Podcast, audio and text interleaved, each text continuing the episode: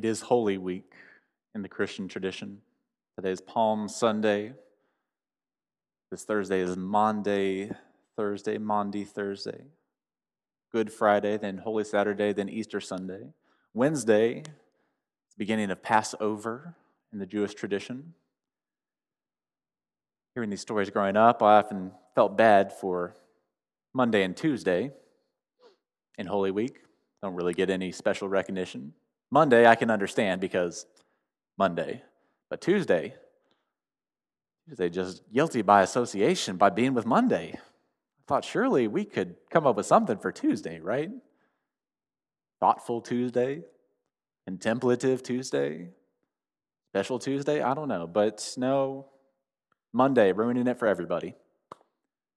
But of course, what does Monday even mean anymore? What is time when every day is working from a computer, staying home? What is a weekend when you cannot go anywhere, when there is no basketball or football to watch? Day in and day out, it seems like things are more or less the same, day after day after day. When I read the story about the ancient Israelites enslaved in Egypt who were forced to work day after day, doing the same work for the Pharaoh, building brick after brick after brick, day after day. Reminds me of unfettered capitalism, right? That the Pharaoh was practicing this kind of deadly capitalism before it was cool. The Israelites forced to work day after day until Moses has this experience with the burning bush that we mentioned earlier where God tells Moses, Go down, Moses, tell old Pharaoh to let my people go, way down in Egypt's land. And so you know the story. Moses is like, uh, Okay, me? Why me? And then he has a, a next question of, Okay, if I go, who will I tell them sent me? And God says to Moses, Oh, of course, you want to know my name? And Moses says, Yes, what is your name, sir? And God says, I am. And Moses says, I'm sorry, I didn't hear correctly. Uh, what, what is your name? I am. That's not really a name, right? That's more of like a statement. But Moses says, Okay, I will go and tell the Pharaoh, I am sent me, and I'm sure he won't think I'm ridiculous at all. But he does. He goes down, way down in Egypt's land, and tells old Pharaoh to let my people go, as the old spiritual tells us. And Pharaoh has a question, says, Who says I should let these people go? And Moses says, I am? And I think Pharaoh reacts as we would all react. Says, Who is I am? That I should let these workers go. These workers, these Israelites, they are the lifeblood of Egypt. They are essentially, you people are essential. I don't care if it'll kill you to go out there and make brick after brick after brick, day after day after day, if it's going to keep our economy running, if it will make Egypt great again, I don't care what happens to you. Moses says, Look, you've got to let these people take a break. There's got to be Rest, Pharaoh. And the Pharaoh responds, No, you people are just lazy. Lazy, lazy, lazy. Look, if I let them take a break, that would be incentivizing unemployment. And we can't do that. The thing we miss in this story is that the name of God, the joke of I am, this enigmatic name, it's not an exact translation. Right? It's more like being itself. The word Yahweh means being, to be, all that is. It's like life itself. We spoke a few weeks ago from the humanist perspective that religion is loyalty to life, and anything that is religious is that which is loyal to life, to being itself. The president, I mean, Pharaoh, is not loyal to life. The Pharaoh does not know God who is. Only wants to make Egypt great again by exploiting the workers, by sending them out into dangerous conditions, regardless of the wisdom of the scientists and the scribes. And then the plagues come, and the Pharaoh doesn't know what to do. The writer Ecclesiastes in the Hebrew Scriptures writes that there is nothing new under the sun, friends. We know this story. We have heard this story before. We are living this story now. Black folks heard this story in the exodus across the water that brought many of our ancestors here to this land as part of the capitalist mindset of brick after brick after brick, day after day after day to make America great at the expense of her people. The powerful image of the Passover story, of liberation from bondage in Egypt, of wandering through the desert to the promised land, of crossing over Jordan, it has a magnetic pull on our lives. One of our most important stories. It's a story about liberation. But that begs the question of what is liberation? What is it for us now? What was it for them, for our ancestors? What will it be for our children, for our children's children? In this time of plagues, as our Jewish siblings get ready to celebrate Passover, a time when they stayed home to be loyal to life and to find freedom perhaps we can receive that message too.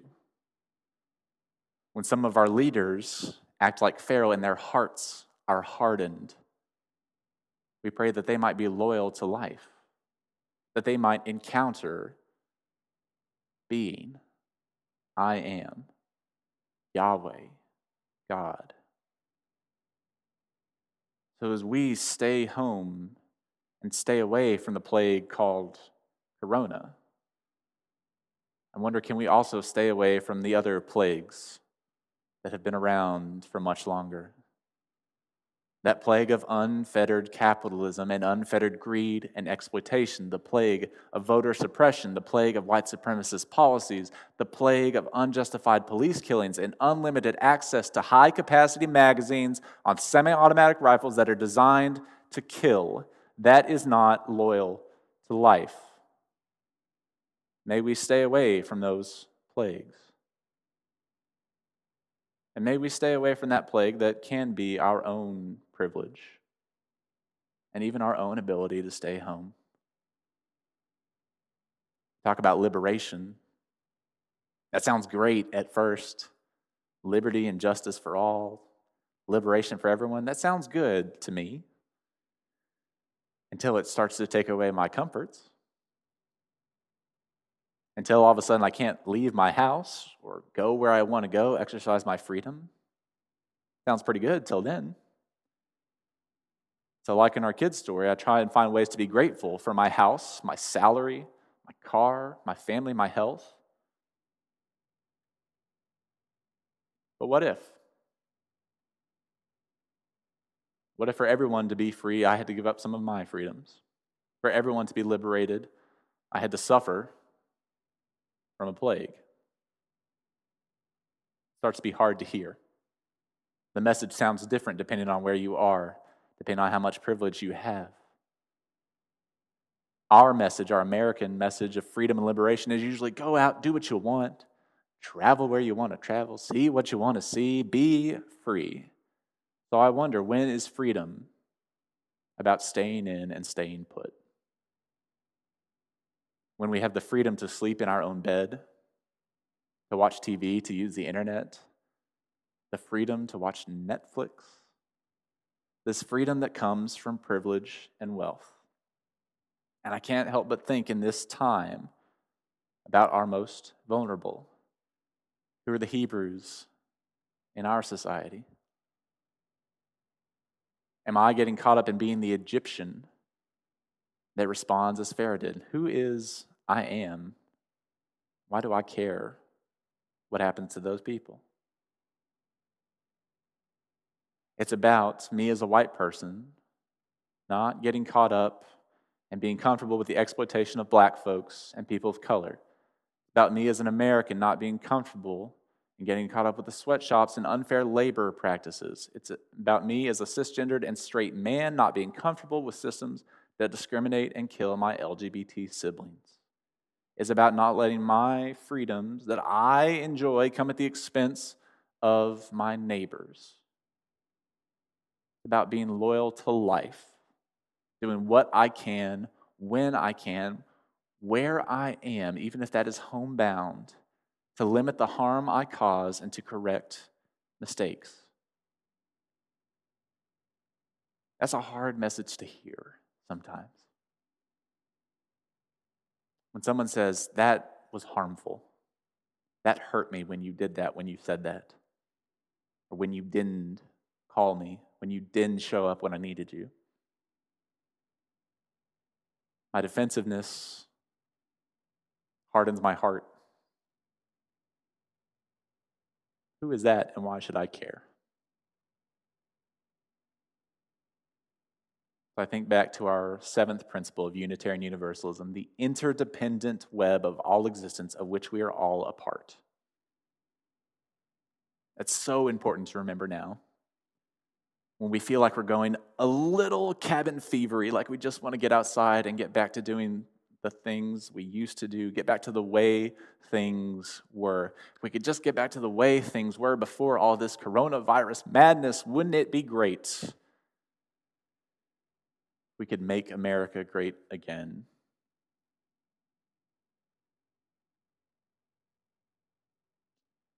The story of Passover is that once the Egyptian, the Israelites leave Egypt, they wander through the desert for 40 years.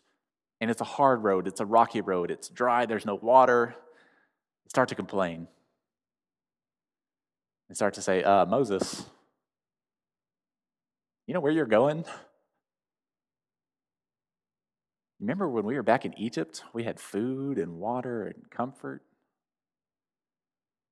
Some of them even say, better that we had died a slave in Egypt than be out here in this unknown in this liminal space. The road to liberation and justice for all is rocky, it's hot. It might be like the Exodus, where you sleep in a tent with the same people day after day. The days run into one another. You can't tell what is a Monday, what is a weekend, because every day feels the same. You may start to wish you could go back to the way things were, the way that things were that things were better back in Egypt. The story of Passover reminds us that the word Egypt in Hebrew literally means the narrow place. It feels like we're in a narrow place now. It feels like resources, like masks, like toilet paper, like hand sanitizer is scarce. It feels like hope is scarce and limited. Our scriptures about liberation that call us to interpret texts in a more expansive way to bring people to the table also remind us that although we are in a narrow place now, we are headed to a wide and expansive place where everyone is welcome, that the old stuff is passing away, that things won't be the same, that we cannot go back to the narrow place.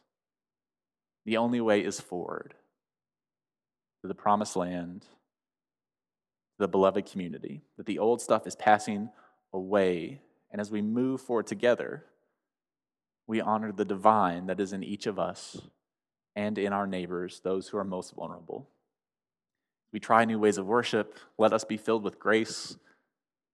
As we are stuck in our houses, let us be filled with gratitude.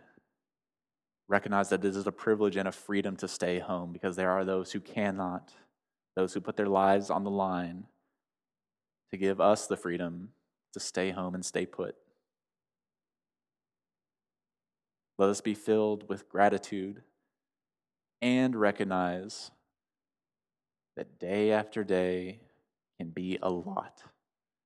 That it's okay to be sick of frozen broccoli. It's okay to be sick of your housemate.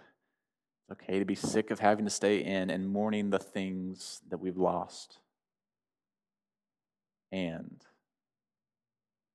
we cannot go back to the way things were.